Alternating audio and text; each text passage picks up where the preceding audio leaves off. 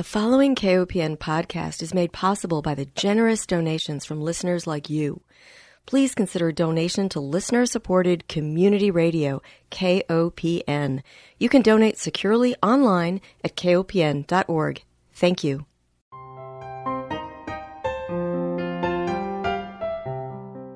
Hi, welcome to Food Sleuth Radio, where we help you think beyond your plate.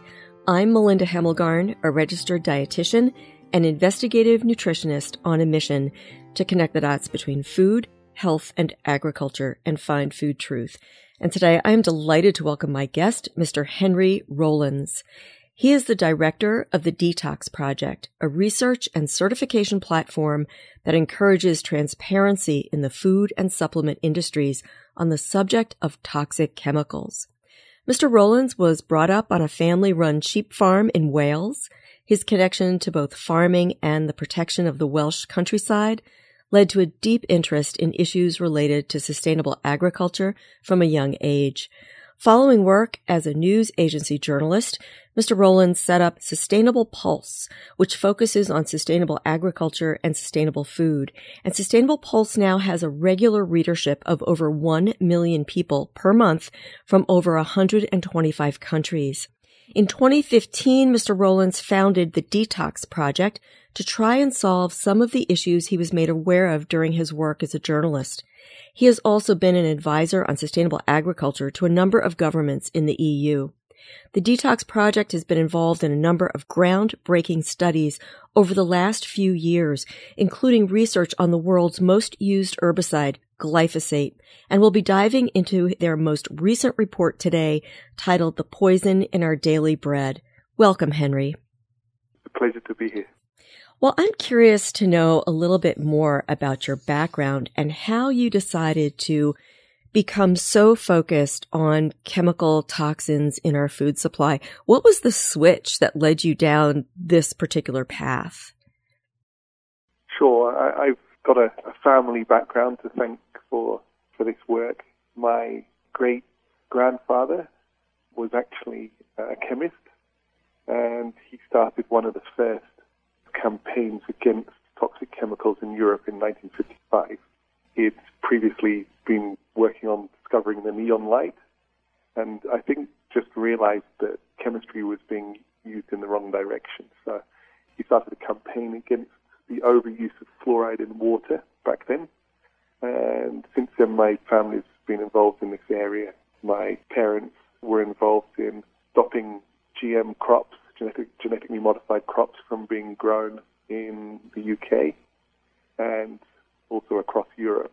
And so I've literally always been interested. But having got into the journalist sphere when I left school, it became more and more interesting to do investigative work into the agribusiness, uh, the chemicals that are causing harm to our environment and also public health. That's really the root of the interest.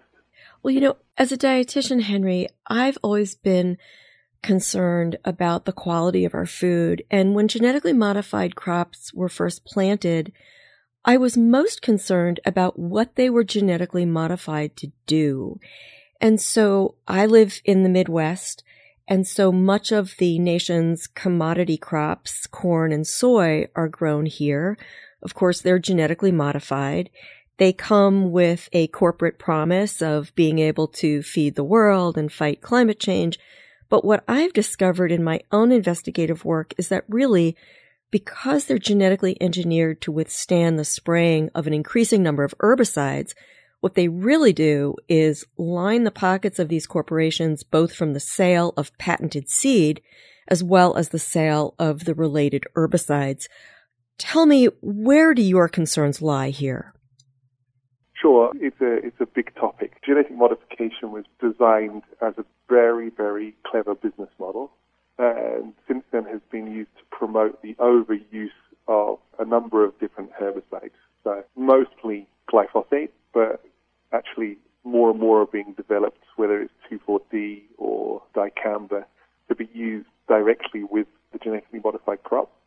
So it's basically a toxic chemical promotion tool, genetically modified crops. And that's what they've been designed as, even though the press around them from the very large agribusinesses has been that they either were designed to feed the world or they were designed to help specific issues. For example, increasing vitamins, increasing other things in food. None of which they've done, but that was a PR campaign that was used in the 1990s to launch genetically modified crops in many countries globally. Yeah. So the issue of toxic chemicals in agriculture is wider than GM crops. It's a much wider picture. Just because even in conventional growing of crops, many, many different toxic chemicals are used. And it's almost as much about when and how they're used as them being used specifically. So our work is focusing on making sure that consumers and brands are aware of how exactly these toxic chemicals are getting into the final products that the general public eat or consumes in some way. So that's definitely our focus. But it's beyond the scope of just focusing on genetically modified crops, which obviously are causing damage in themselves. Right. I'm so glad you brought that up because I am a board member of Beyond Pesticides and I just happened to pull out a resource that they have available on their website and it's the health effects of 30 commonly used pesticides. And I can provide a link both to your work at the Detox Project as well as this. But to understand that you're absolutely correct. It's not just genetically modified crops that are introducing more of these chemicals. There are many chemicals that are used on crops that we consume every day with, as you mentioned, these PR promises of somehow being able to increase yields and feed more of the world through the use of these toxins. But I've witnessed an increase in certain chronic conditions over the past several decades that I've been working as a dietitian. And I have to wonder what kind of role these chemicals play, especially when we think of the synergistic effects of these chemicals on our bodies. Yeah, uh, there's a huge movement now, specifically in Europe, against the use of hormone hackers, or scientifically called endocrine disruptors, and many of them, as you as you rightly say, act together, right? So, and, and no one's ever studied that. The use of multiple chemicals on food crops, uh, which then get in as residues into our food or into our water, has never been studied in a synergistic way or in a comprehensive way.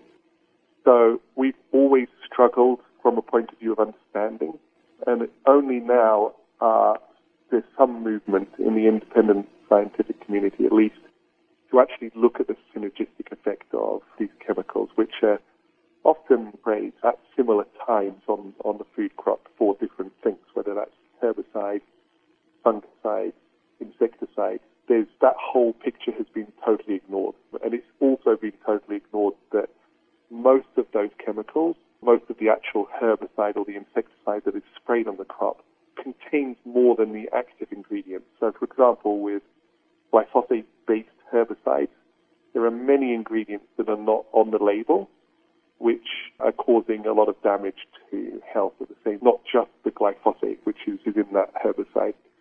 So there's a huge empty hole of knowledge that we fill in. And until that's done in our call is that the, basically we should be looking at the precautionary principle and not be using any of these products until there's proper synergistic, comprehensive safety studies done, which, as I said, never happened up to now.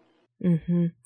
I don't know if the EU is as influenced by corporate dollars as officials in the US seem to be, but I have a report here that says that Monsanto successfully asked our Environmental Protection Agency to expand the levels of glyphosate residues allowed for several foods. And in 1993, the EPA had a tolerance for glyphosate in oats, for example, that was 0.1 parts per million. In 1996, Monsanto asked the EPA to raise that tolerance to 20 parts per million, and the EPA did as asked. In 2008, at Monsanto's suggestion, the EPA again looked to raise the tolerance for glyphosate in oats, this time up to 30 parts per million. So we see these levels of tolerance being increased at the request of industry. Does the same thing happen in the EU? Uh, not as much, but sadly, there's obviously corporate influence. It's slowly reducing uh, that corporate influence. Probably over the last two or three years, there's been a move within the European Parliament to reduce lobbying. I think probably the largest problem when it comes to the increase in those levels, as you just said, but also the increase in the number of different toxic chemicals that are used, mm-hmm. is lobbying, and it simply shouldn't be allowed. There should be no lobbying from agrochemical business whatsoever. It doesn't benefit public health, it doesn't benefit consumers, and it also doesn't benefit the brands themselves, who are the ones who have to answer questions when specific chemicals are found in their products. So, yeah, lobbying is a massive problem. Shouldn't ever have been allowed, but is causing more and more problems on multiple levels. Right. Well, I'd like to take a deeper dive into your excellent recent report. It was produced in February of 2022. It's titled The Poison in Our Daily Bread, and it looks at the pre harvest spraying of Monsanto Bayer's Roundup which is leading to the contamination of what many of us might consider to be healthy food in the supermarket. And you looked at 83 foods, and you'll have to get into the details with me a little bit. But it looks like from the report that you tested specific foods purchased in Des Moines, Iowa from Walmart, Whole Foods, Target, natural grocers and Hy-Vee, as well as foods that were purchased online through Amazon. So that reaches a much broader scope. Tell me about how you chose the foods and why you chose to look specifically at grocery stores in Des Moines. Sure. The, the answer to the Des Moines question is that sadly, Iowa is, as much of the Midwest, at what we call ground zero when it comes contamination with pesticides just because of the forms of agriculture that are most prominent in the area, whether that be soybeans or corn, both of which are sprayed very heavily. And so we thought, let's have a look at the local grocery chains, even though some of them are obviously international, to see what we can find in the products. So literally, our colleagues went bought products off the shelf, packaged products, and sent them off directly to the lab to be tested. And we thought we'd try and also gather as much information from a kind of wide group of grocery stores, some which you would imagine would have less healthy products in, and some which you would imagine would have more healthy products in, uh, the likes of Whole Foods, for example. And so we bought products from, with a, ranging from bread to lentils to beans, all of the kind of plant-based group of foods that are seen as a staple in many people's diet and, as you said, healthy. To look at also what was currently on their labels. So we looked at whether they were organic certified, whether they were non-GMO certified, and we made sure that we were looking at as wide a range of conventional all the way through to organic products so that we could get a wide variety of results. So that was the aim of the project as a whole. Well, it's a fascinating and frightening report, and we're going to dive into it more deeply here in just a moment, but we're halfway through, so let me take one break and remind our listeners that if you're just joining us, you are tuned into Food Sleuth Radio, and we are speaking with Mr. Henry Rowlands. He is the director of the Detox Project, which is a research and certification platform that encourages transparency in the food and supplement industries on the subject of toxic chemicals. The Detox Project has been involved in a number of groundbreaking studies that are available on the website, and I will provide a link to that. It's detoxproject.org. But the Detox Project also promotes testing technologies that enable us to find out what levels of toxic chemicals are in our body and our food. So most foods that are sprayed with Roundup or glyphosate would be grains because Roundup or glyphosate is used as a desiccant or a tool for drying out grain consistently.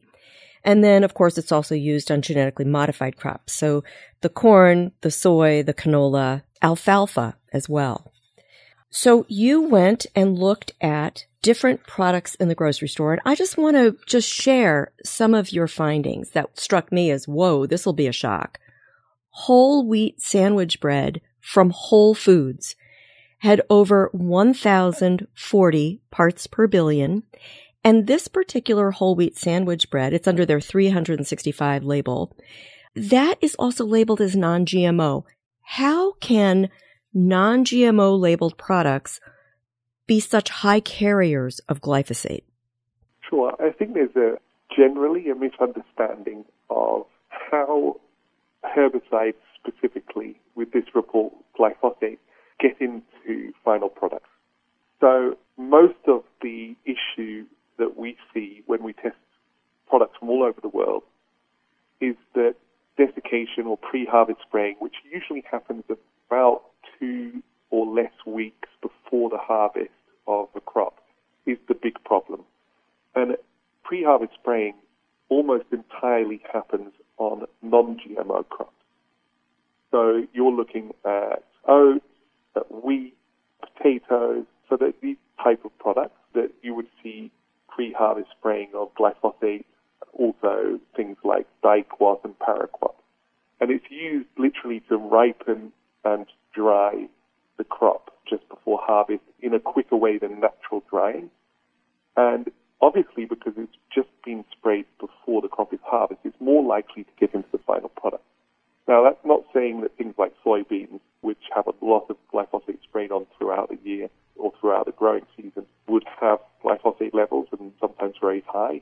But a lot of non-GMO crops are harvested after desiccation. And so when we test things like whole wheat, whole wheat bread, we expect to find higher levels of glyphosate and other herbicides that are used for desiccation in the final product. And I think there's huge difference between organic and non-GMO. And the difference is that non-GMO only identifies whether, whether the plant itself is not genetically modified. It doesn't have any requirements for not spraying with these toxic chemicals. And that's okay. That was why the non-GMO project was set up. The whole idea was that it, to bring awareness that there were some crops which were genetically modified, and, and this was how to avoid it.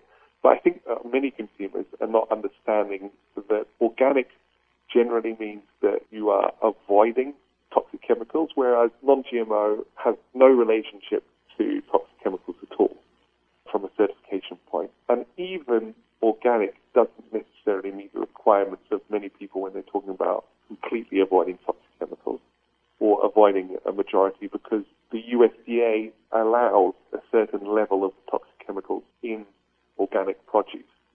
Uh, it's 5% of what's allowed in conventional officially. So, yeah, there's problems with certification, and I think with the education surrounding those certifications when people are looking for certifications on the products when they're buying things off the shelf. And it's a simple thing to explain, it's just it needs explaining more. Exactly. And I think that your report really shows the value of the organic certification because in many of the products that are certified organic, we see non-detectable levels of glyphosate, which is very comforting and reassuring if a person wants to avoid that. I am concerned about things that are labeled natural or things that are labeled, as we spoke about the non-GMO project. But I think that there's a lot of room for confusion also with regard to the natural label. That provides no protection. Yeah, I mean, the natural label, label is completely pointless, right? I mean, it doesn't actually mean anything. Uh, it's, it's pure PR. Any brand that uses the natural label, uh, I refuse to buy from my own self because I know that they're trying to con the audience, right? They're trying to mislead the audience by saying that a product is so-called natural. There's been no auditing. It doesn't mean that that product is in any way more natural than a product that isn't labeled as natural. So it's a pointless label that no brand, in my opinion, should use. But non-GMO, as I said, is useful. It just needs to be understood that what it actually means. That's that's the most important thing in, in the circumstance of education of people who are actually buying products. Right. Well, I think that this report provides a really handy guide for people who want to just see how much residue is going to be found on the kinds of foods that they might be purchasing. Now, I realize, is this testing a one time test or did you collect a number of samples to get the final number here?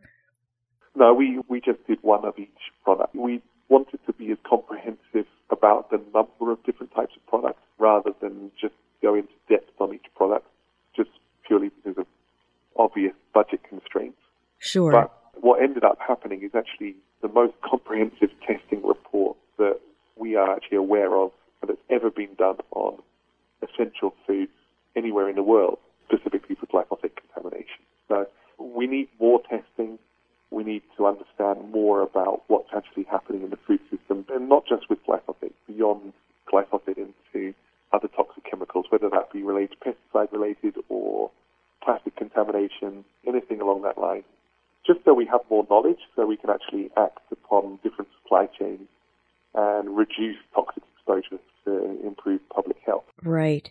Now, you also recommend that people, if they're curious and have the resources, test their own bodies for residues. And tell me how you do that. How does that work? Sure. Um, so we started off, actually, the whole detox project started off as a project targeting the ability for the general public to test their own bodies. We were not uh, at that stage in, in 2014 15 interested in testing food.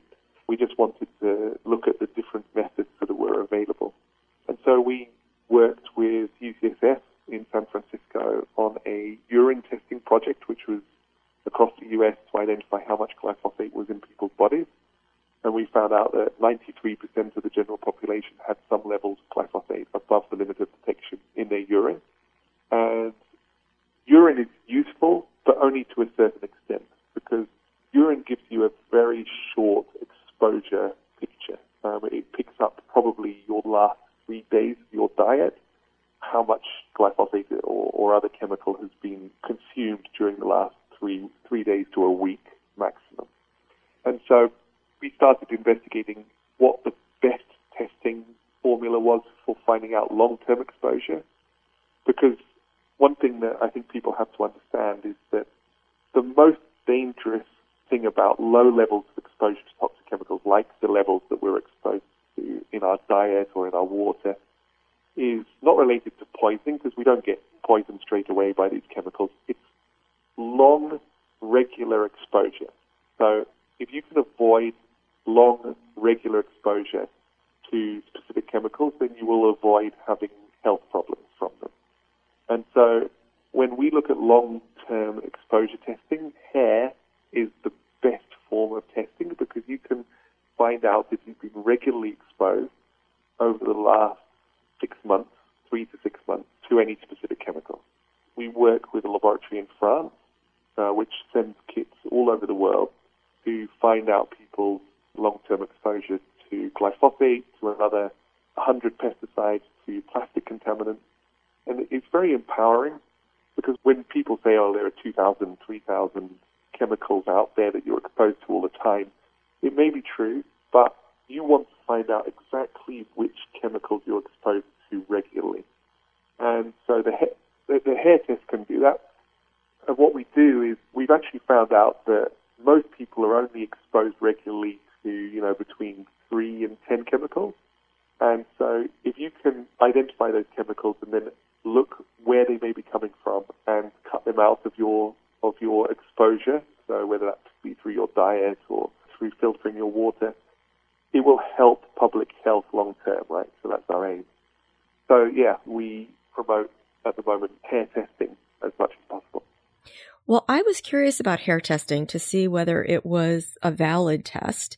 And indeed, I went to the archives of toxicology and found their conclusion to be, quote, hair analysis is a reliable tool to be used during epidemiological studies to investigate exposure associated adverse health effects. So I'm glad to know that there is solid evidence supporting the use of hair.